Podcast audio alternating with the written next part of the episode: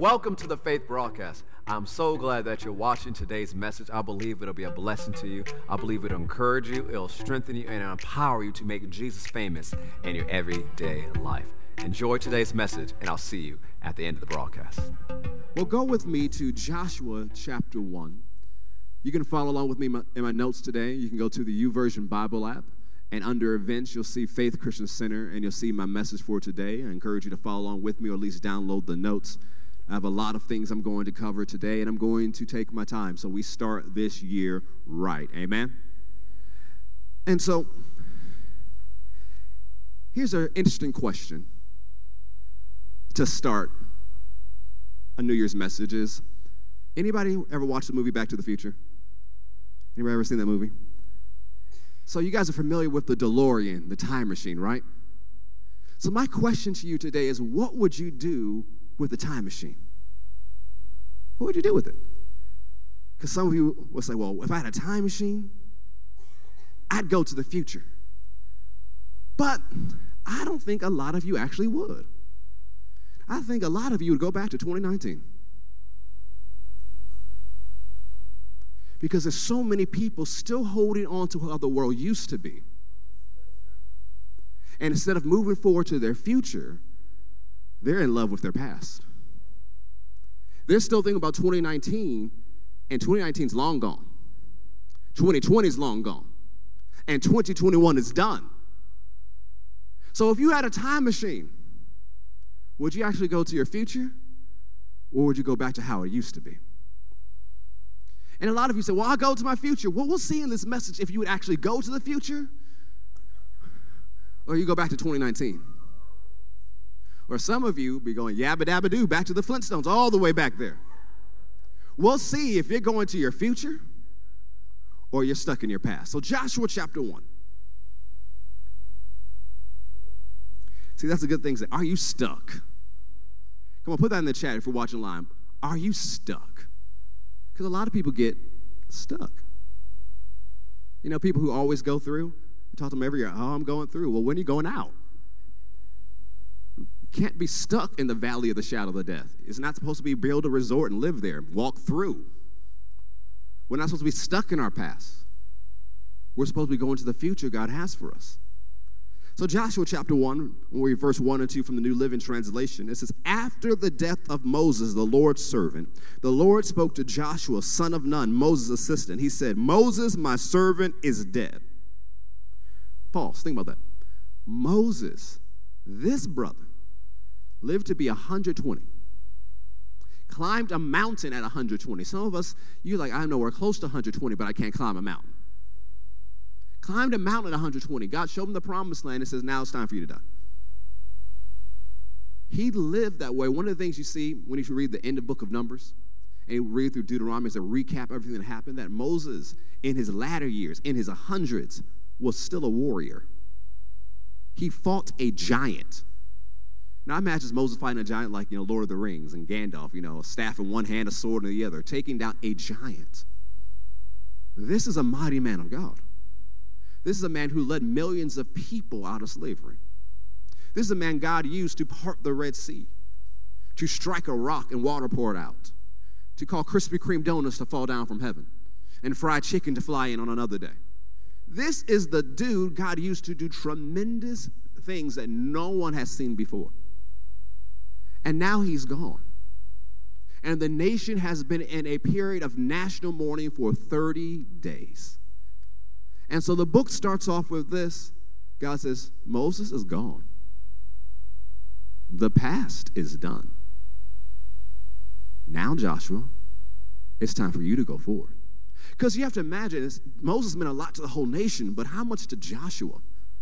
Because, course, two million people were familiar with Moses. They saw him every day, heard from him, heard his messages, knew his leadership style, and etc. But Joshua was Moses' assistant.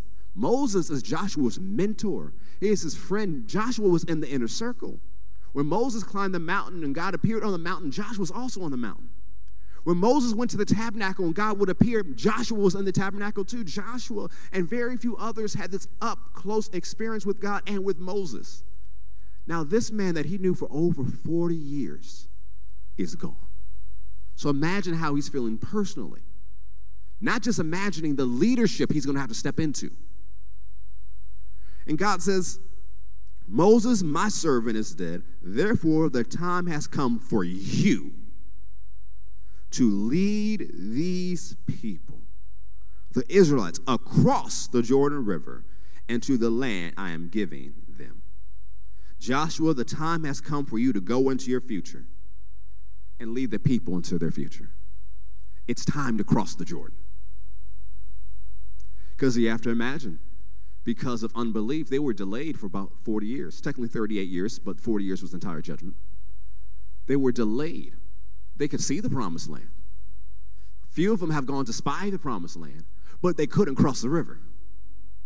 And you know what? They had gotten used to living in the wilderness. Some people who were alive then, a lot of them had only known the wilderness. Some remembered Egypt. Most of them were gone, though. But most of them only knew the wilderness. This is a season change. To go to something new. They were used to the manna, the Krispy Kreme donuts falling every day. They were used to living in the wilderness. They were used to the pillar of cloud, the pillar of fire. This was their normal. This was their present. But God says, now it's time for you to go to your future. Because once they got into the promised land, the Krispy Kreme donuts stopped falling. See, when the season changes, often the menu changes. And if you're so stuck on seeing God do the same thing He did in the past, in the future, you may miss what God's trying to do in your life. Too many times we set our time machine to the past. You're not saying, well, we're going to where there's no roads. No, you hit 88 miles per hour and beyond and go to the past because we've fallen in love with the past. We, you know, we, you're as a, not just you know as believers, but just as people in general, we romanticize the past.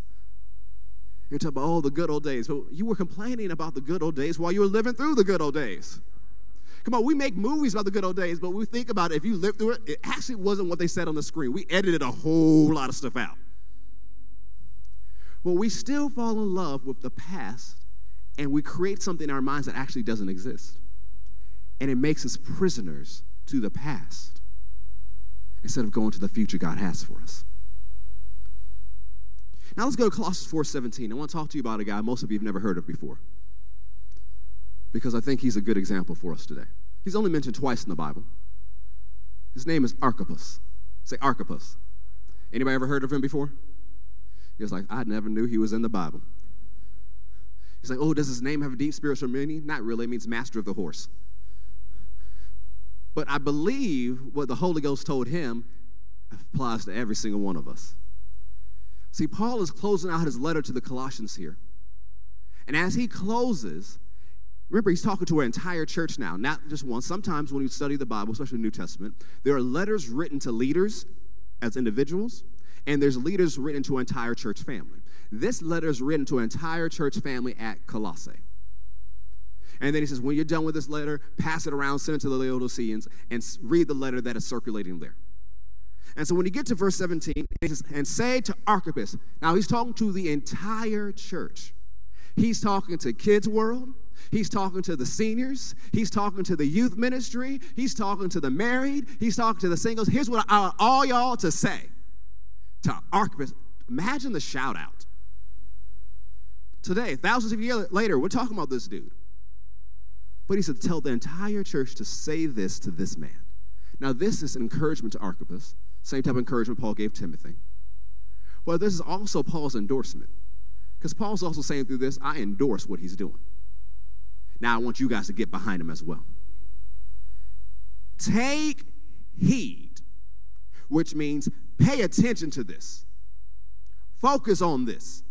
Take heed to the ministry which you have received in the Lord. Why do you need to pay attention to this, Archippus? Why do you need to focus on this? So that you fulfill it. Fulfill means to discharge or faithfully discharge. What does that mean? If a person discharges their duties or responsibilities, they do everything that needs to be done in order to complete them. Or, in other words, Archippus, you do everything God told you to do. Don't back down. Don't back up. Do everything. Can you imagine when Archippus visited the church of Colossae? Because some historians believe he was ministering in Laodicea. He came back to visit, and the church mother walks by. Now, Archippus, you do what God told you to do. Oh, okay. Oh, that's, that's sweet. The five year old Archippus, you do what God told you to do. Now, that's weird. The teenagers come out. Now, Archippus, you do what God told you to do. Imagine the constant reminder. Do what God said. Do what God said. Fulfill your call. Do what God says. Archippus, you got a purpose. Archippus, you're here for a reason. Archippus, God has called you out. Archippus, God has singled you out. You have a plan. You have a purpose. You have a call. You have an anointing. You have an assignment. And guess what? You do too. So I'll call you all Archippus today. Fulfill your assignment. Do what God has told you to do. You can't do it if you stay in the past. See, another translation of this verse in the New American Standard says, continually fulfill. The only way you continually fulfill is if you leave the past behind. You can't change the past. You can't change 2021. It's done. Over with. The only people who are going to talk to you about your 2021 soon is the IRS.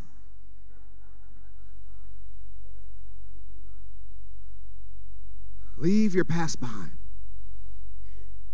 Pay attention to what God has called you to do. Your future is calling. What will you do about it? Your future is calling. What will you do with your time machine? Are you going back to 2019? Or are you going to do the future that God has for you?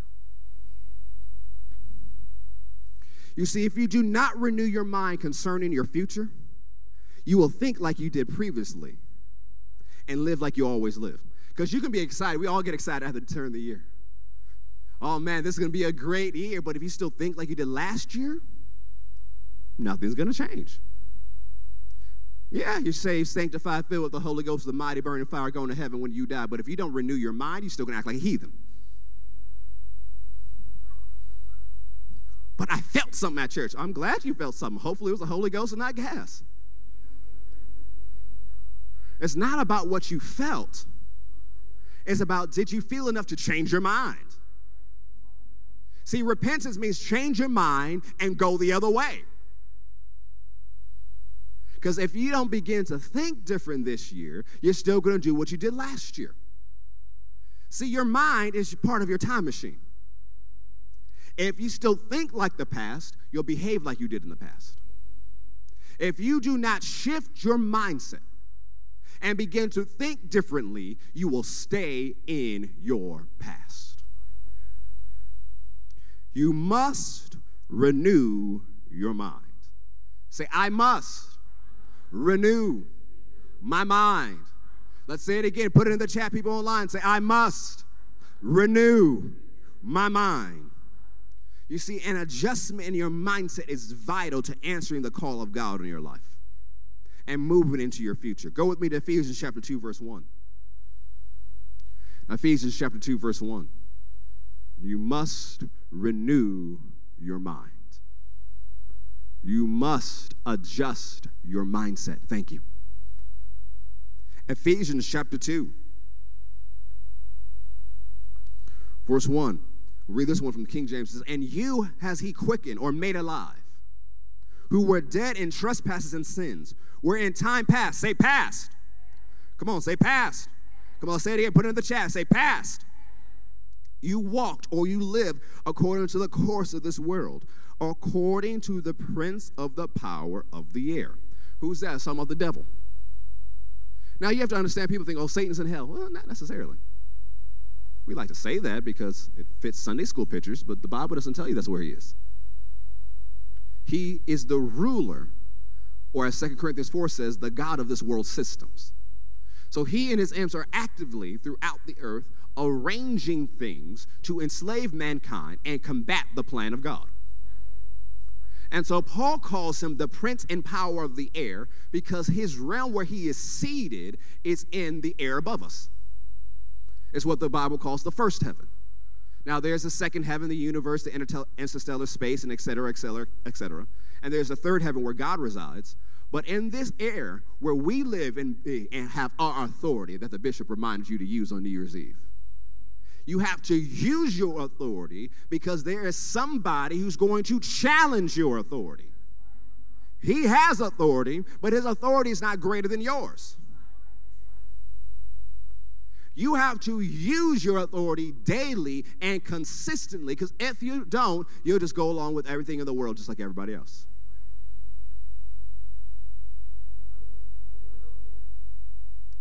The spirit that now works in the children of disobedience. You saved, don't you dare be a children of disobedience. You're supposed to be the children of obedience, the ones who do what God says, those who move with the Holy Ghost, those who obey the word. Among whom we also had our conversation or our lifestyle in times past. Say past. In the lust of our flesh, fulfilling the desires of the flesh and of the mind. We used to do, notice it's supposed to be used to Paul's talking to the church, supposed used to.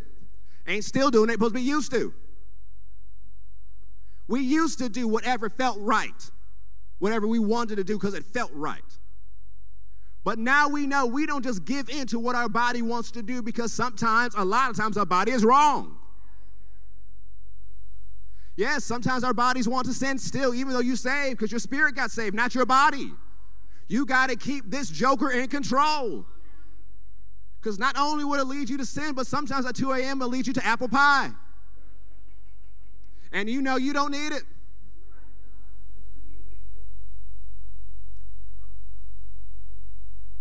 Peter said it this way For the rest of our time in this body, we should live in subjection to the will of God, not to the will of the desires of our body or the will of the unrenewed mind, but we submit our life to the will of God. We submit our life to answering the plan of God. We submit our life to doing what God said.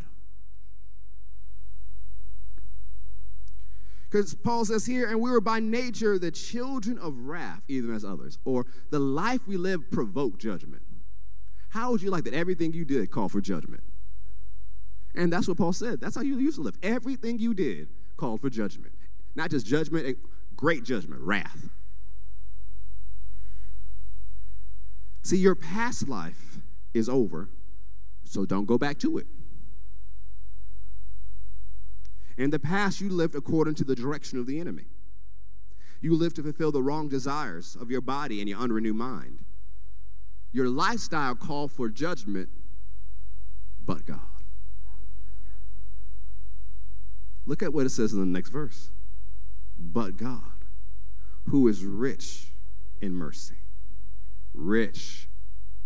I'm talking about Elon Musk rich. I'm talking about you take what he has and Bezos has and a whole bunch of other put it together, it's still not enough to compare to how rich God is in mercy.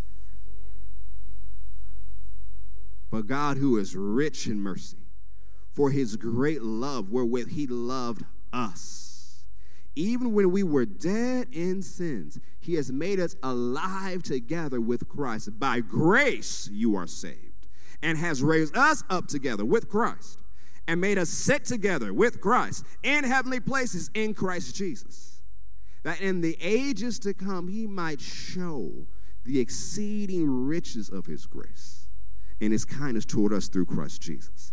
For by grace are you saved through faith and that not of yourselves. It is the gift of God. In the ages to come, God just wants to show off. Show off His grace. And see, grace has 21 different definitions in the New Testament alone. 21. That's a lot. And guess what? They're all good. The God of all grace wants to show off His grace in your life. So, oh, when do the ages to come start? They already started. We're not talking about in the sweet by and by he's going to show off. He wants to show off now. He wants to show off his grace in your life now. He wants to show off his goodness in your life now. He wants to show off his gifts in your life now. He wants to show off his anointings in your life now. But if you refuse to renew your mind and you live like you're children of disobedience, you will limit how much grace you can experience. Because the thing is, grace is a gift. But what happens is when you have an unrenewed mind and you decide not to live the way God wants you to live, you reject the gift. It's not that God's desire has changed, it's just you decided not to receive what He has for you because you know better. You and your brilliant self know better than God. That's what you decide to do when you say, you know what, I know God wants me to do this, this is where God's called me to go, but I don't like that, so I'm gonna go over here. You might not say it out loud, most of you might not, hopefully. But your actions are saying something your mouth wouldn't dare to say. Your actions are saying, I know better than God. And you're rejecting the grace He has for you. And I don't know about you, but in the times we live, I need grace and more grace and more grace and more grace and more grace. I'm thankful the scripture says multiple times, He gives more grace. So that means we need to live our lives in such a way that we can always receive more grace. And part of that is being humble. Pastor Michelle something said, I'm paraphrasing what she said yesterday in yesterday's session, talk about sometimes humility is getting out of your own head. Thinking you know better. Humility is not thinking you're some unworthy worm. No. Humility is having an accurate opinion about yourself. And what's the accurate opinion? What God said. What God said about you is accurate. And what also is accurate is God knows more than you. And so when he says, Look, this is what I want to do, this is what I feel like doing, but God says do something else, God, you know more, so I'm going to go your way. Even if this way looks interesting. Even if this way it looks like I'm to have to hang out with some people that, Lord, I would rather love from a distance like great distance. Like, Lord, bless them somewhere else distance. Bless them, but it's not near me distance. That God's plan for your life is better than anything you could plan. That's why the scripture says, I know the plans that I have for you plans of peace, plans of good, plans to give you an expected end. He has good plans for you. Say, He has good plans for me. So to walk them out, we got to renew our mind. I'm going to read it for the sake of time. Romans 12, 1 and 2. You'll see it in my notes. Because I beseech you, therefore, brethren, by the mercies of God, that you present your bodies a living sacrifice. If you're presenting your body, that means you're not just doing whatever you want with your body. Because you have to think about this. Although, you know, we live in 2022 we have a westernized mindset about things, this was written to a people who lived in the East people who understood back in there what it was what it meant to present a sacrifice to come to a temple whether they're going to serve the living god or serving false gods they understood what it meant to go to a temple to go to a holy place and make a sacrifice now if you made a sacrifice guess what you left it on the altar you didn't make your sacrifice pick it up and take it back home every priest would side eye to you if you made a sacrifice and picked it up and took it back like what are you doing that's not how you sacrifice. If you sacrifice something, you leave that bad boy on the altar. And so Paul, knowing that, says we present our bodies as a living sacrifice. That means we leave our bodies on the altar even when it's not Sunday. Monday, Tuesday, Wednesday, Thursday, Friday. Late in the midnight hour. Not when you talk about God breaking through, but late in the midnight hour when you want to call somebody you have no business calling. Single people. And married people, you ain't calling your spouse, but that's something. Mm-mm. You married people have no business being on those dating apps. Scripture, scripture, scripture. You present your bodies and you leave it there. Because if not, if you take your body off the altar, you're activating your time machine to go to the past. You're telling that DeLorean to go over 88 miles an hour. Go backwards. Go back to when I was a heathen. There should be a difference how you lived before you're saved and now that you are saved. But your body is your living sacrifice. Say, My body is my sacrifice. Come on, say it again. Let's put it in the chat. Say, My body is my sacrifice. And see, on that point, something I might share later this week in the conference, or maybe just later with you all. But when they presented sacrifice in the Old Testament, you can read the laws chapter after chapter after chapter after chapter after chapter after chapter after chapter on this. But you didn't present faulty sacrifices. You didn't present sacrifices that were maimed or sick or diseased. You presented the best. If you're coming before the King of all kings, um, Almighty God, you present the best sacrifice, right? Your body is your sacrifice, so why would you put up with sickness and disease in it?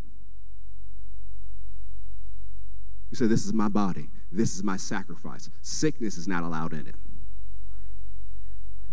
See, Pastor, but I'm sheltered in place at home coughing. Yep, it's still your sacrifice. Stay there. I'm not saying leave there, leave quarantine. I did not say pastor did not say that. Now let's let's say it again for everyone's benefit. Say pastor did not say that. But while you shelter in place and receive your healing, and by the way, you, stop proving you have no you have no reason to prove yourself to anybody. It's like, oh, I'm at home, I have no energy because I'm fighting COVID, but I'm gonna do some extra. Sit yourself down. Rest and receive your healing. Stop proving yourself to everybody. Sit down. Rest and receive your healing. Because some people say, well, I'm going to prove myself. That's faith. That is not faith. That is pride and foolishness. Sit down. Your body is your sacrifice. Take care of it. So you refuse to put up with sickness and disease in your body because you know your body is your sacrifice. But that also means you're going to take good care of your temple because it's also called the temple of the Holy Ghost. That means you're going to make some wise health decisions because your body is your sacrifice. See, I got some amens, but I got some stairs too. See, eating sweets is not bad. Even the Bible says eat the fat, drink the sweet, but it didn't mean every day. Every meal of the day. All throughout the day. Snack times too and late in the midnight hour. That's not what the scripture meant. But if our body is our sacrifice, if it's our temple, we should do the best we can to take care of it. Because should Jesus tarry, we're going to be here a long time. And we want bodies that work right at 100 and 110, 120. If we really want to be here for the long haul, we need to take care of this temple, this sacrifice. Say, My body is my sacrifice. So you have to present your body, and as the scripture goes on, it says, you need to be transformed. Don't be conformed to this world, but be transformed by the renewing of your mind. Renew simply means to renovate. You know, I'm in a process, as we shared before, of renovating parts of our home, not because we just wanted to start out the project, but because right before the holidays we had an unexpected flood. Nobody wants a flood in general, but especially in, right before the holidays. And so it dripped and infected multiple rooms and everything. And the, the other day when they, the water mitigation team was there tearing stuff out, you know, I think I was feeling kind of stressed, like they're yanking stuff out of my house and they're just walking down the stairs with carpet over their shoulder, wood paneling, everything. But what is that process they're doing? They took out the bad and they're going to replace it with the new. See, that same thing has to be with our thinking. Take out the bad and replace it with the new. And it's not saying, well, one day it's like, I've renewed my mind. No, it is a continual process. As long as you walk this earth, you need to renew your mind. Well, I've been saved all my life. I got saved when I was three. I've been talking in tongues since I was five. I've been saved. Well, good that you've been saved all your life. But there's some other stuff in your mind that needs to be worked on. Say, my mind needs help. Admittance is the first step. We all need to renew our mind. We all need the help of God and the help of others. But we have to renew our mind and renew our mind by the truth of God's word. In a day and age where everybody has a truth, in a day and age where the truth is whatever you want it to be, there has to be a standard of absolute truth. And the absolute truth you renew your mind with is the Word of God. All the Bible is for you, but not all the Bible is about you. The Bible that is consistently about you is the New Testament, especially the epistles. You read that, you know God is talking to you. And you see him talk to Holy Ghost tongue talk people. Stop lying. He said it. Paul, the church at Ephesus, the Ephesians letter, is written to a church that's doing really, really good. And he says, Stop lying, stop stealing, don't do that no more. Go to work, don't be lazy. You find yourself in one of these churches, maybe all the churches. Hopefully, not some of the stuff they're doing in Corinth because they were extra on a whole nother level. But God will correct us. And the Bible tells us that the Old Testament was given to us to give us hope so that we increase in endurance and we understand that God is a promise keeper. And so when you read through the Word of God, you need to renew your mind so that you live how God wants you to live. You don't just live like the rest of the world. Because if you don't renew your mind, you'll go along with the rest of the world, the course of this world, how they act, how they live, how they think, whatever their customs are, and won't think twice about it. But if you're a person who's in the Word, you won't just go along with everything because you realize, you know what? That's not what the Bible says. And I decided to be a Word person. But you can't know what the Bible says if you only open the Bible when you come to church if you come. You got to be in the Word every day.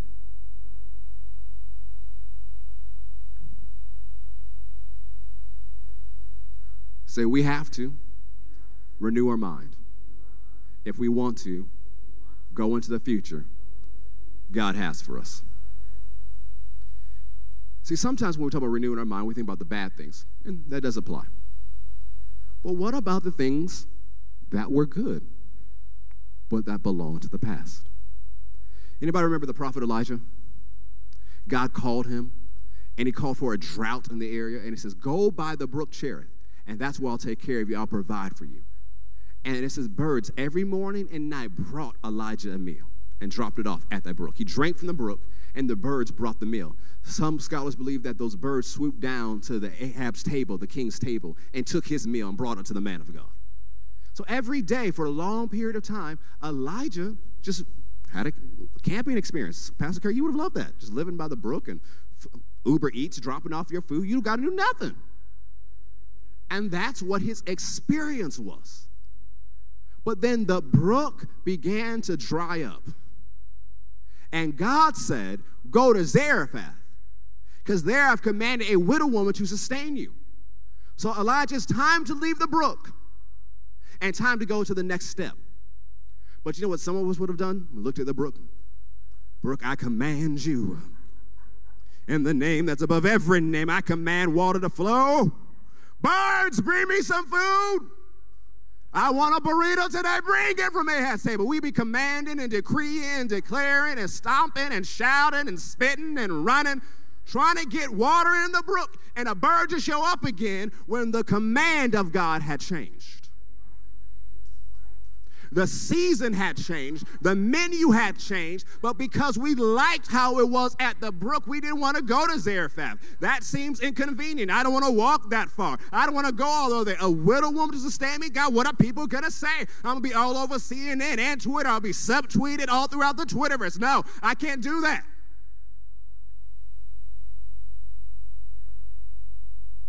But are you still at the brook? When God said, move. See, the brook was good, the brook was God. But the brook now belongs to the past when God has something for you in the future. See, one of the things I told the staff here and the leadership here for over a year before I began to share it publicly to the congregation said, We will not be blockbuster in the age of Netflix. See, because the last words of any dying organization is, We've always done it this way.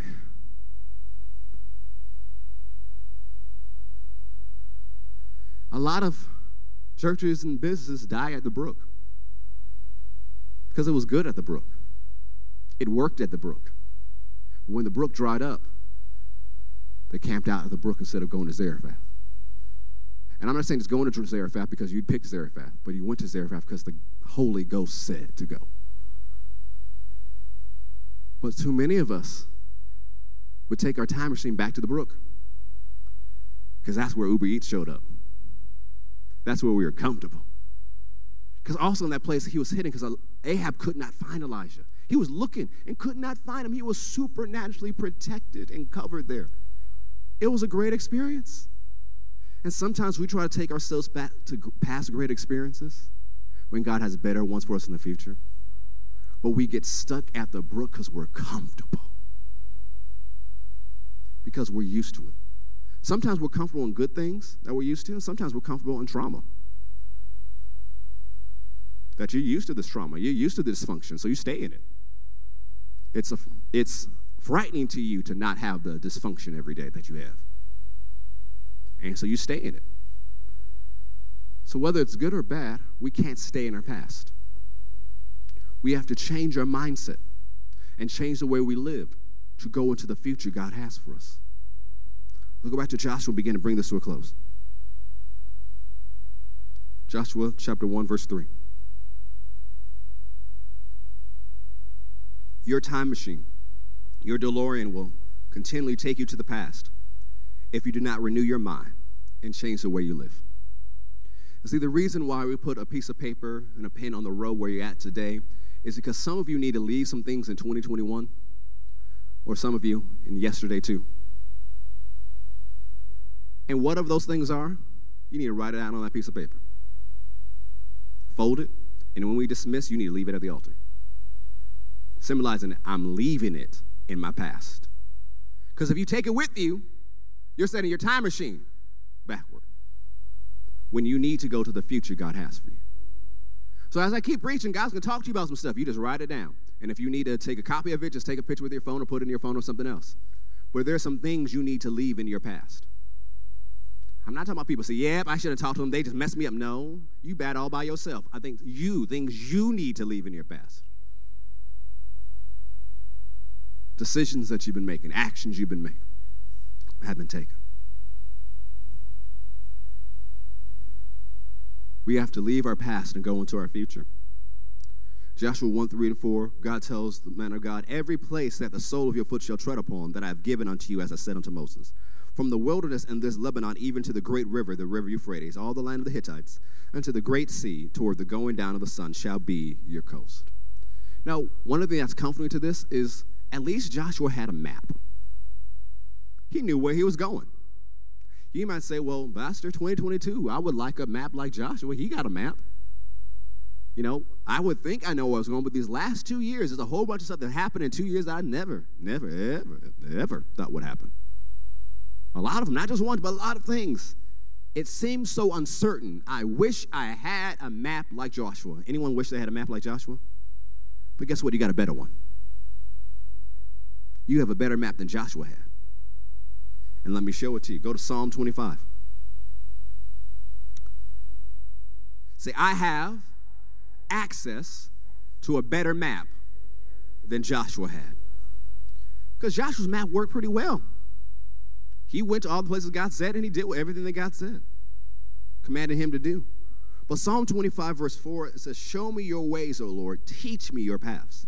The New Living Translation says, Show me the right path, O Lord, point out the road for me to follow. The Passion Translation says, Direct me, Yahweh, throughout my journey so that I can experience your plans for my life. Reveal the life paths that are pleasing to you. God has a plan for your life, God has a path for your life. God has a journey that He's invited you to undertake, an adventure He's invited for you to undertake. It's a custom made, tailor made path for you. A path where you don't have to look at what somebody else is doing because they're not the person you're supposed to be comparing yourself to. The only thing you need to compare yourself to is the Word of God and God's call in your life. Are you keeping pace with what the Holy Ghost told you to do? Don't look at somebody else. Because you know what happens if you're running track and you keep looking at somebody else? You are going to go into somebody's lane and cause a crash. You might trip over a hurdle or something. No, stop looking at everybody else. Focus on your lane, focus on your path. See, it says in verse 12 here, What man is he that fears or reverences the Lord? Him shall he teach in the way that he shall choose. His soul shall dwell at ease, and his seed shall inherit the earth. The secret of the Lord is with them that fear him or reverence him, and he will show them his covenant. That last phrase is also translated, and his covenant is to make them know it. You have a covenant with God. And part of God's covenant with you is for him to reveal to you the path that he has for you. You should be able to follow the path like Jesus followed his path. when we read the Gospels, we're reading through the Gospels right now. We're going to read through it all in the first quarter of the year. But one of the things you'll see watching the life of Jesus, you never see him, well, I guess I should do this today. I guess I should go to that village. You know, I guess I should preach this message. You never saw him guessing. He knew what his father wanted him to do because he prayed about it. And even at times where everyone thought you should stay in this city, he said, No, I have to go this because this is where I'm sent. He talks about what he heard from his father and what his father commanded him to do. He says, By myself, I can't do anything. And that messes up a lot of people's religion. That Jesus, the Son of God, God himself said, I can't do stuff by myself. Because a lot of us think, well, Jesus did whatever he wanted, whenever he wanted. That's not true. He said, I say the things my father told me to say, and I do the things I saw my father show, show me to do. And so Jesus was consistently getting directions and instructions from his father. He didn't have to guess, which lets me know we're redeemed from guessing that you don't have to guess throughout 2022. Well, I guess I'll do this. I guess I'll do this. Well, the stock market this and the pandemic that and this and that. Well, I don't know what's going to happen on the earth. There's a lot of things that are going to happen on the earth, but you don't have to know about all those things. You just have to know what God wants you to do. Because if you stay in sync with the Holy Spirit, He'll prepare you for things to come. And He'll show you what to do. That's what it tells us in John 16, 13. That one of the reasons Jesus sent the Holy Spirit to us is to guide us into all truth and he will announce to us or show us things to come. And if you're saved, the Holy Spirit lives on the inside of you, and that's what He wants to do. He wants to show you things to come. He wants to prepare you. He wants to be your guide. See, you have a better map than Joshua, and you have a guide. Because you can look at a map, and some of you, how many know you can look at a map and still be confused? Anybody know that? Some of you look at the GPS and still confused. You turn left and it's like, oh no, it's map flipped around. But some of you are very grateful, especially if you got a good GPS that says, hey, turn right. Hey, turn left. Hey, keep going. Aren't you glad that your GPS doesn't cuss you out? Because some of us have some interesting driving patterns. that if our GPS had emotions, it may have to repent for some of the things it would have said to us. You know you don't need to drive that fast. What are you doing cutting that person off? You see, not only did God give us a better map, He also gave us a God who is patient with us, who is merciful, who keeps adjusting, who keeps helping us, who even when we knew better messed up, we and repent. And He says, I got you. Just go this way. Do this. Do that. You see, the map that God has given you, this plan, He put it on the inside of your heart. Say, the plan is within me. See, you are a tripart being. You are a spirit. You have a soul, which is your mind, will, and the seat or control center of your emotions, and you live in a physical body. The plan for your life has been put in your spirit. And that's why Proverbs tells us that a person of understanding draws it out. It draws out that counsel, it draws out that understanding. The plan is within you, but you have to draw it out. Say, the plan is within me, but I must draw it out. See, Psalm 119, verse 130 says, The entrance of your words give light. It gives understanding unto the simple. The word entrance there also means the unfolding. So when you get in the word and you open the word and you go through the word, or you sit under the word being taught and the word being preached, and when you meditate the word and you unfold the words in your heart and your mind, or you're listening as the word is unfolded to you through preaching and teaching, understanding is imparted enlightenment is given. That's why you can go to church and the message not be about what you thought you needed to hear, but God talks to you in your heart. This is what you need to do. Why? What did He do? You made the decision to value God's word. You place yourself in a position to hear His word, and then He'll talk to you about things. There are certain meetings I go to, not necessarily for the messages, even though the messages are good, but I know when I sit there, God will talk to me about things. Some things not even media, tell you things about things down the road. That enlightenment came because I let put myself in a position to hear his word. And as I put myself in a position to hear his word and to read his word and to meditate his word, the plan that was in my heart became more clear. You see, the thing is, every person is called to have a pastor. Every person is called to be part of a church family. I don't care how long you've been saved, you need somebody else. It ain't just about you. We need each other. Because sometimes the answers you're praying about, they're not going to come up from your heart, but it's going to come through a relationship God has called you to have. That God put something in them for you. And it doesn't always come out if you guys pray together. Sometimes it comes out as you guys just having fun talking, doing something that you enjoy. And all of a sudden, God says, Hey, what is that? Fellowship. And what fellowship is what? Important, scriptural. That we're supposed to do life together. Whether they're doing life just texting people, because some people say, I can't talk on the phone that long, they just talk too much. So text. Zoom. We need each other. Say, we need each other. Come on, put that in the chat. All you people online, everybody on Facebook, YouTube, Twitter, put in the chat. We need each other. So that means even in times like this, we have to be more intentional. Because there's a lot of things to separate us in these times. Not just the pandemic, there's a lot of things that separate us. So that means we have to be intentional. So, hey, if I can't go to your house, I can still text you. If we can't go out to dinner together, we can still connect in some other way. We have to be intentional with maintaining the relationships God has called us to have and not becoming islands. Say, well, I'm an introvert. Well, talk to other introverts. Be introverted together. Y'all don't have to be in the same room. Just open up a Zoom chat and just read a book together. No one talking. Y'all forget someone else is on the Zoom. You introvert. I got it. But even if you're an introvert, we need each other. We're not doing this by ourselves. The map and the plan is within you, but you must draw it out.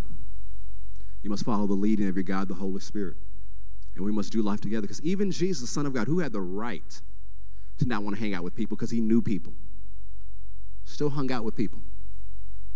The 12 apostles were consistently with them, as well as many other disciples. There were 70 other people that were in and out around Jesus on a regular time. In addition to that, he still had friends. The Bible says he had friends and family. Because we think, you know, we look at Jesus, we study Jesus, oh, you know, none of Jesus' family believed in him. That's not true. It's just that his brothers did it. When he studied the Gospels, Jesus had an auntie that believed in him. He had an uncle that believed in him. His mama believed in him. He had family members with him. Jesus, although he's a son of God, the Messiah, has a mission to save the world, still had time to have friendships. What's your excuse?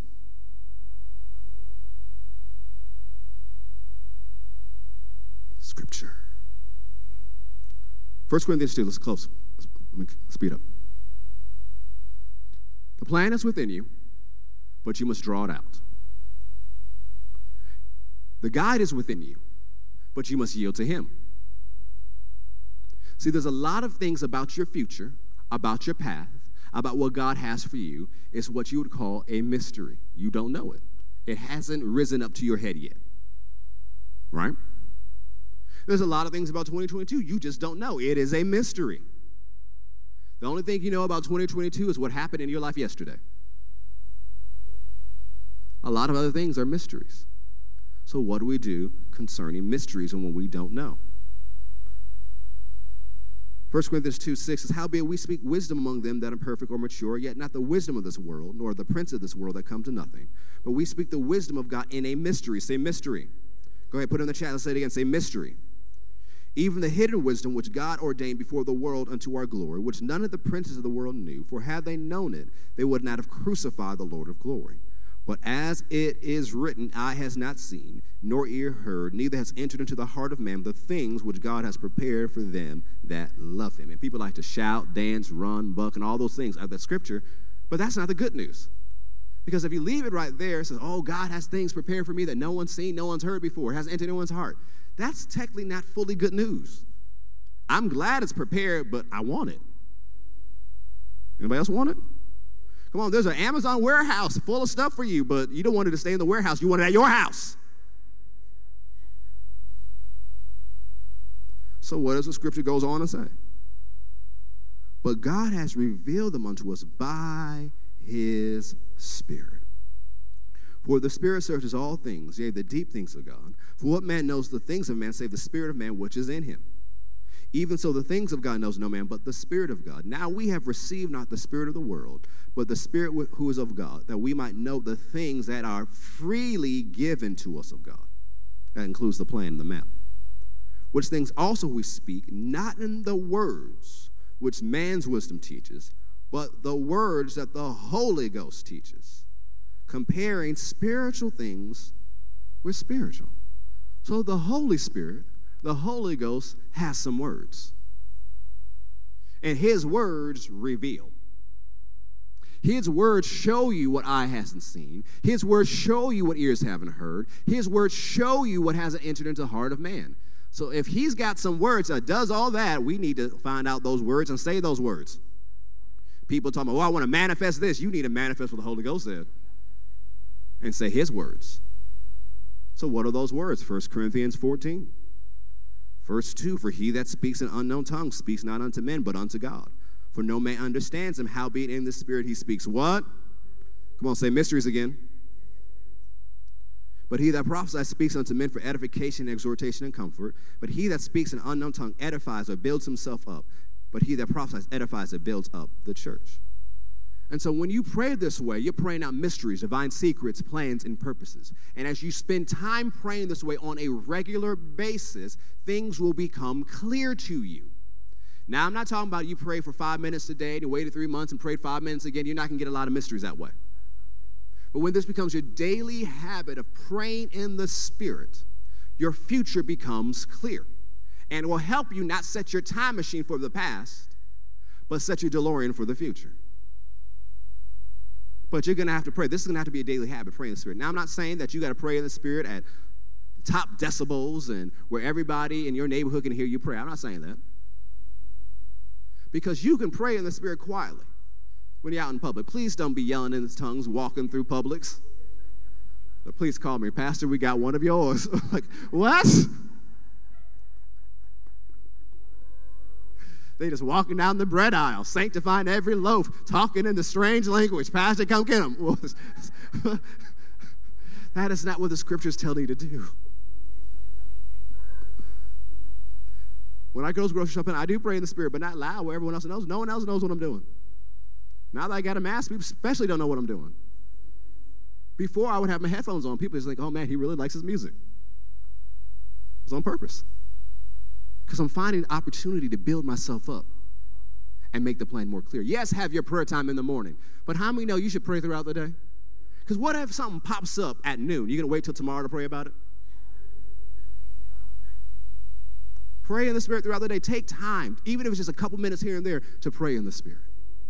You stuck in traffic, pray in the Spirit. It's Atlanta. You going to be stuck in traffic. That's five more minutes to pray in the Spirit and not get angry on 285. You have to make this your habit. That's why Paul says later in this chapter, he says, I'm grateful I pray in tongues more than all y'all at the church of Corinth put together. And Corinth was a tongue talking church. He had to give them instructions about how not to be extra in spiritual things. Now I'm talking about extra in a good way, extra in a bad way. You got what I'm saying, right? You know, most churches today can't even qualify for Paul's instructions because they didn't even get to where Corinth was. And so Paul says, This is what I'm telling you to do. You, if I, Notice what he says here. We'll skip down to verse 14. For if I pray in an unknown tongue, my spirit prays, but my understanding is unfruitful. What is it then? I will pray with the spirit, and I will pray with the understanding also. I will sing with the spirit, and I will sing with the understanding also. So he says, I'm going to pray in my understanding, which is the natural language. For most of you listening to me, it's English. So you pray in the way you understand. You pray in English and you sing in English. But he says, and in addition to praying in English and singing in English, I'll also pray in tongues, and I will sing in tongues. They're all important. They both need to be part of your prayer life. You say, Well, I can't sing. Well, we didn't say you had to sing loud. We didn't say you need to publish, you know, make a TikTok of you singing in other tongues. We didn't say you need to do that. You can sing quietly.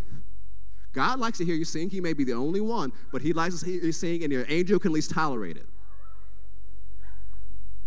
But it needs part of our daily life of praying and singing in English and praying and singing in other tongues. It'll help make the plan clear. It'll build you up on the inside. But Paul even goes further later on chapter 14. He quotes Isaiah 28 11. And so I'll read it from Isaiah 28 11 12. He said, For with stammering lips and another tongue will he speak to this people, to whom he said, This is the rest wherewith you may cause the weary to rest, and this the refreshing, yet they would not hear. Praying in the Spirit will bring you refreshing.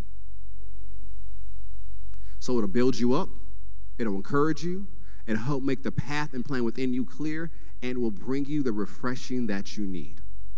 And we're talking about walking into days of rest and refreshing and renewal. You won't experience all that to the level God wants you to have if you don't take time daily to pray in the Holy Ghost. You won't get it. Not on the level God wants you to receive it. You need to pray in the Spirit every day. Take time to pray in the Spirit every day. Make a plan to pray in the Spirit every day.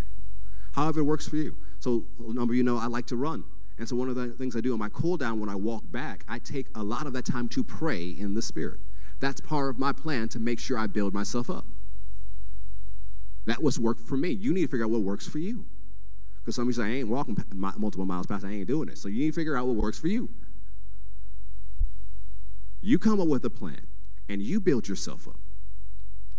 Because prayer, praying in the Spirit brings forth illumination and refreshing. And prayer is twofold. Prayer is communication with God, and there's a side of prayer where God is working through your praying. I'll give you all my notes. It's there. Download it, and you can see it because I'm, for the of time, I'm beginning to close. That there are times we run into resistance because we didn't pray through first. That we take one step forward and end up three steps back. Because we're, we're walking down the right path. I'm not talking about you going around the wrong path. You're walking down the right path. You know you're doing what God wants you to do. But it seems every time you step up, you run into the giant in there. See, no, Joshua had a map, and there were still giants in the land. See, you have a map and a plan, and there's still giants in the land or principalities in the land that are actively trying to resist you from doing what God said. Before you walk through a day, you need to pray through a day. Stop walking through days you haven't prayed through first.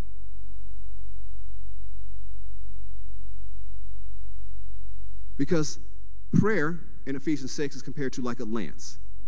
And a lance was meant to deal with long distance enemies. Some of you are like, well, I got all this drama in my life, all these haters I'm fighting. Maybe you should have dealt with that weeks ago. Well, I didn't know what was coming. That's why you pray in the Spirit. So you can handle a whole lot of things in the Spirit if you actually pray in the Spirit. And some things never show up because you handled it. You thwarted a plan. You didn't even know what you're praying about, but you just got to know the victory. It's like, I don't know what it was, but I handled it. There's too many things some of you are fighting every single day that should not be in your face every single day. They're just there because one, you don't use your authority. Two, you haven't renewed your mind. Three, you still live in an old way. And four, you didn't pray through. And praying through is going to take time. You got to do it every day. There's some things that are prayer projects that just take time. That you just got to pick up. All right, run out of time. The kids need something, so I'm going to go handle that, but I'll pick this up tomorrow. That's what prayer takes. There's a prayer side where you're communicating with God, and there's a side where He's working through your praying. Now, of course, enemy is not our focus in our praying, but there's times when you get over in the Spirit. God will lead you to make a declaration that will be backed up with the authority of Jesus, and that you'll know exactly what to deal with. You know how to handle it. You know what to do. You're not just rattling off scriptures like a machine gun. I'm not saying do that. Yes, that has impact, but that's not the highest level of impact. Now, you can quote every scripture and see which one sticks and get some type of impact. You really could. Just rapid fire. You could. You'll get some type of result. But that's not the highest level of making things change when you pray. Because when you take time to pray and get in the Spirit, so what do you mean get in the Spirit? Get out your mind. Because, you know, if depending on the day, you just might be exhausted, upset, annoyed. He's like, I'm just so grateful I can pray. But you're not in a place where you know you're hearing clearly yet. But you get into a place where you've prayed through, now you're hearing clearly, and now while you're praying in the Spirit, you're asking on the inside, God, what do you want me to say? What do you want me to say? What should I say about it? What should I say to it? And that's what you say. That's why the giants fall. That's why the principalities fall. Because you're not making up your own words, you're saying his words. That's where there's power in confession that makes things change when you say what he tells you to say. He said, Well, I know a thousand scriptures. Good. Ask him which one. Which one would you like me to say today? Sir. I am at your command, sir. We talk about authority this year. We're going to talk about it, but if we're going to have our authority work, we have to be submitted to the authority of the name of Jesus. Jesus didn't just walk around rapid fire and everything. He said what his father told him to say. And if you want things to move in your life this year, you need to say what your father tells you to say, which means you got to pause for a second, look on the inside. Sir, what should I say? Sir, what are my orders? Sir, I will say what you tell me to say sir, and it will move just like you said it, sir. You have to handle things that way if you want things to move. So you're going to have to pray through. Deal with things in the spirit before they happen. And I'm not just talking about for your life, because some of you at this point where you need to start praying others through. You know they don't know how to pray themselves through yet. They just got saved. It's at the very beginning. You know, it's to take, it's to take a minute. So in the meantime, you pray them through. They don't know how to fight spiritually, so you fight for them. And you don't even have to tell them, I'm fighting for you right now. No, you just take them before God every single day. Father, I lift up so and so to you. I lift up brother so and so. I lift up sister so and so. And I'm going to pray for them in the spirit right now. And you let the Holy Ghost use you and you pray them through because somebody prayed your tail through. I'm so grateful for the people who pray for me. I'm so grateful. There's some days, like, oh God, I'm so thankful somebody's praying for me right now. Ooh, Jesus, I'm thankful. We got to be people who pray ourselves through and pray for others and pray them through. Taking our place in our space in the Spirit. Because the place in the space God has for you has an authority with it. And most of us never occupy that place because we never get over into the Spirit. Now, you don't have to post on Facebook what your space is and what your place is. So I have authority in this realm of the Spirit. Please don't do that. You're just going to see very weird and flaky. Please don't do that. But you know what it is. You know what your prayer assignment is. And you go every day and say, Father, I take my place. The space you have for me in the Spirit. And you begin to pray. You begin to pray out things. You begin to handle things. You'll see things change. But you got to take your place because there's authority connected to your place in the Spirit. You have authority for your life in the immediate dominion, but there are things when you get over in the spirit and faithful in this way, God will give you assignments in certain areas. It may be in this area, I mean other areas. And when you pray, there's authority back behind it where things will change. And principalities will have to bow and listen to you because of the authority that's been granted you. But you're not going to get it if you don't inhabit that place. And that place is not inhabited by people who just vacation in the Spirit. You have to live in the Spirit.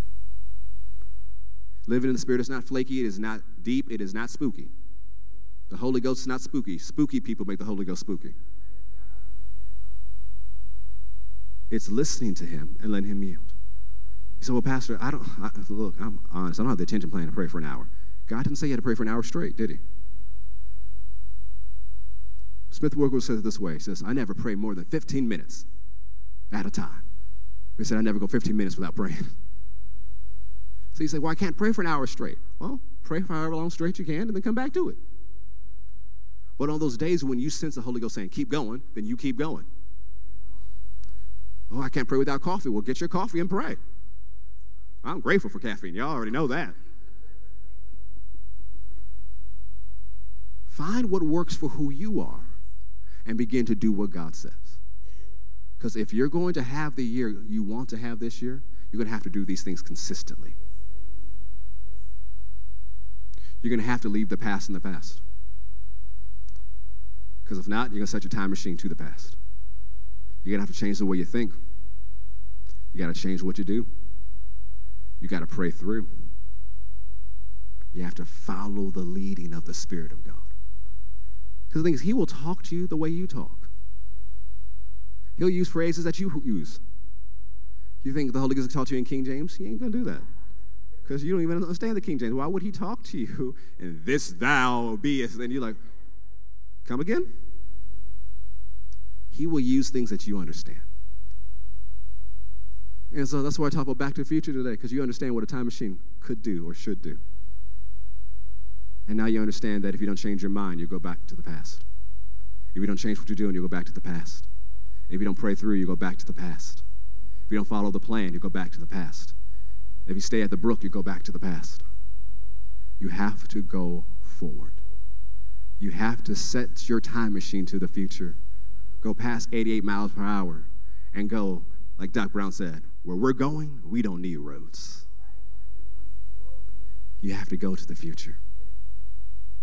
You have to go to what God has for you. The world today doesn't need a church that's stuck in the past. The world needs a, a, church today that will go forward with the Holy Ghost and do whatever the Holy Ghost is telling them to do. See, we're called to ignite an awakening that impacts Georgia and influences the world through the power of the love of Jesus. And so to do that, we have to go forward. I'll share later this month because of this series about how to get you into your future as well as us, the church. But one of the things we did through our Faith Plus app was a step towards the future. Other things we're doing later this month in the app is a step towards the future. To the point that just, I haven't even looked at all the data from yesterday's conference, but just what I looked at is already far greater than what we had last year. We have to go to the future. And so there's some things, we talk about praying through today. There are some things I will share with you later this month that I'm not doing this year. I'm not going to do it this year. But I'm going to tell you so we can pray about it. Because there's some projects, there's one big project, that is going to take some time of prayer to pray some things through, to pray some things right. But we're a church that knows how to pray. I like the way how Lynne Hammond said it. She told Marcus Stanger, said, that's a church that knows how to do business with God. And so there are things we're going to have to pray through. There's some things we'll do this year. There's some things we'll just set up for next year. Other things where as we walk down the path God has for us. But in order to do that, we have to pray it through. We can't just do it in our own natural might. We're people of the word, but we also have to be people of the Spirit. I'll unplug here. Stand to your feet. Your future is calling. Those things you're writing on that paper or wrote on that paper that you're going to put at the altar in a little bit, you need to leave it there. Don't go back to those things. You remind yourself, hey, I ain't doing that this year. Some of you, to experience the rest, you got to tell yourself, stop stressing. Every time you feel the stress come on, I say, you know, I ain't doing that this year. I did that to myself yesterday. I was, something was going on with the conference. I felt stress coming. I said, no, Carrick, you ain't doing that this year. You ain't, no, you ain't doing that. I refuse. You have to be the same way with whatever you're leaving. Whatever stress, worry, or anxiety. Whatever thing you write on that paper, you leave at the altar. You say, I am not taking that into the future.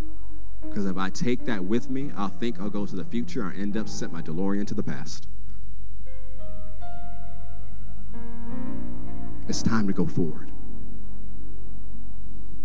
It's time to leave things behind. And part of that is forgiving yourself. It's like, Pastor, I did stupid things in the past. We've all done stupid things in the past. Thank God for the blood of Jesus. But if you stay in condemnation, you keep beating yourself up, you won't go to the future. Because if you're condemning yourself, that means you're in the state of the past. Because if you keep condemning yourself, that means your mind is always on what you did, not what you're going to do. And if you always think about what you did, guess what? You're going to do what you did before, because that is your focus. And Paul did not tell Archippus, focus on your past. No, he says, pay attention to the ministry God has given you that you may fulfill it. Don't pay attention to your past. Pay attention to the assignment God has given you that you may fulfill it. So, Father, we thank you for this time in the Word, this time of encouragement, this time of correction, this time where this utterance of the Spirit is getting us right where, to, where you want us to be.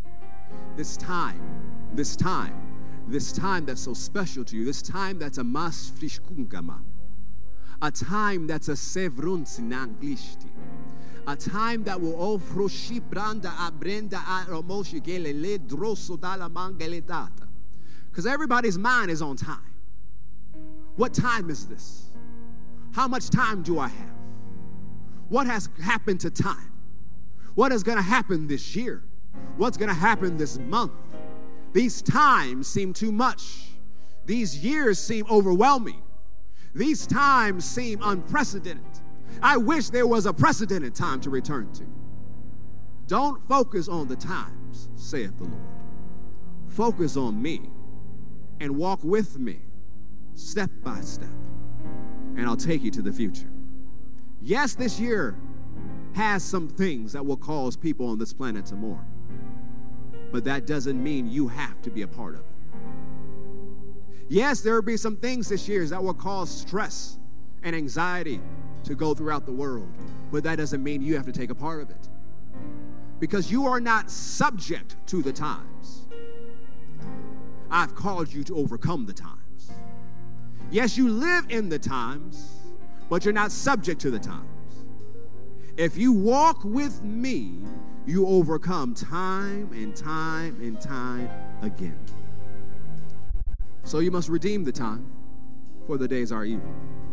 You must make use of every opportunity I bring your way, says the Spirit of grace. You must move with me. You must go forward with me. Stop looking at the past. Look at me. Stop looking at what happened. Look at me. Stop looking at things years gone by. Look at me. Walk with me. Fellowship with me. Get to know me. Put your attention on me. Pay attention to what I told you to do so that you fulfill it. And you will fulfill it if you'll walk with me, if you focus on me, and not focus on all the drama and the trauma in the world. Yes, those things will happen. And yes, those things will go on. But if you walk with me and use the authority that I've given you, you'll rise above every single time. Just like an airplane can rise above turbulence, I've caused you to rise above the turbulence of this world. And as you begin to walk with me, you'll learn how to use your authority even more clearly. And you'll be able to stop certain things and deliver, yeah, deliver whole sets of people from the attack of the enemy. But you must walk with me. You must listen to me. You must yield to me. You must go into your future because I'll use you I'll use your family, and I'll use this church to do what I called it to do. And everything I said will come to pass in your life. Don't focus on the times, focus on me, says the Lord. Glory to God. Glory to God. Thank you. Thank you. Thank you for tongues, interpretation, and prophecy. Thank you for the gifts of the Holy Ghost. Come on, let's pray in the Spirit for a moment. I don't want to miss anything. Let's pray in the Holy Ghost for a moment. Sula. Amorobo remaseva So, so, so, so, ro, ishta, ah. Come on, join me in praying in the Spirit. Whether you're in this room or watching online, come on, let's pray in the Spirit for a few moments. See, come on. Ambrose vila la la mangro shila li shalaba ha ha ha. Se yamangroso avedro o bo o vo ya la ah ah ah yeah yeah do aha yeah yeah yeah yeah yeah yeah. See, walking with me will bring you rest. Walking with me will bring you refreshing. Walking with me and doing things the way I tell you to do will cause you to be renewed. You won't be stressed out. You won't be anxious. You know where to focus because you'll be focusing on me. And you'll learn how to do it a new way. Because if you keep doing it the way you used to do, you'll still be stressed out like you were in the past. But if you do it the way that I teach you, and you yield to the direction of my spirit, you'll accomplish more, and you'll experience more, and you'll enjoy more. Because I have come that you might have and enjoy life, saith God. That has not changed since my son has ascended into heaven. I still want you to have that today. But you won't have that if you keep doing things your own way. You'll have it if you do things my way. For my way, what I have for you, will lead you in a path that, yes, will bless you and yours, will be a blessing to many that you encounter. So this year, focus on me, walk with me, walk into your future, get out of that past. Get out of that past thinking, get out of that past mindset, walk with me, and you'll overcome these times, saith the Lord. Thank you, Jesus. Amen. I believe today's message encourage you, it's strengthening you, it's helping you to live the lifestyle of faith. If you're ever in the metro Atlanta area, we love for you to worship with us in person. You can find information about our different locations at fccga.com. Also, we have so many different ways where you can get the word. You can download our Faith Plus app. You could also visit us on our social media pages on Instagram, on Twitter, on Facebook on YouTube. We love for you to connect with us. We also have a podcast on Apple Podcasts as well as on Spotify. We have two. One is called the Faith Podcast, and then we have our daily devotional podcast, which is called Faith in the Morning. I look forward to seeing you on many different social media platforms and in person at Faith Christian Center. Thank you so much for tuning in. And remember, something good is going to happen to you today, so expect miracles. God bless.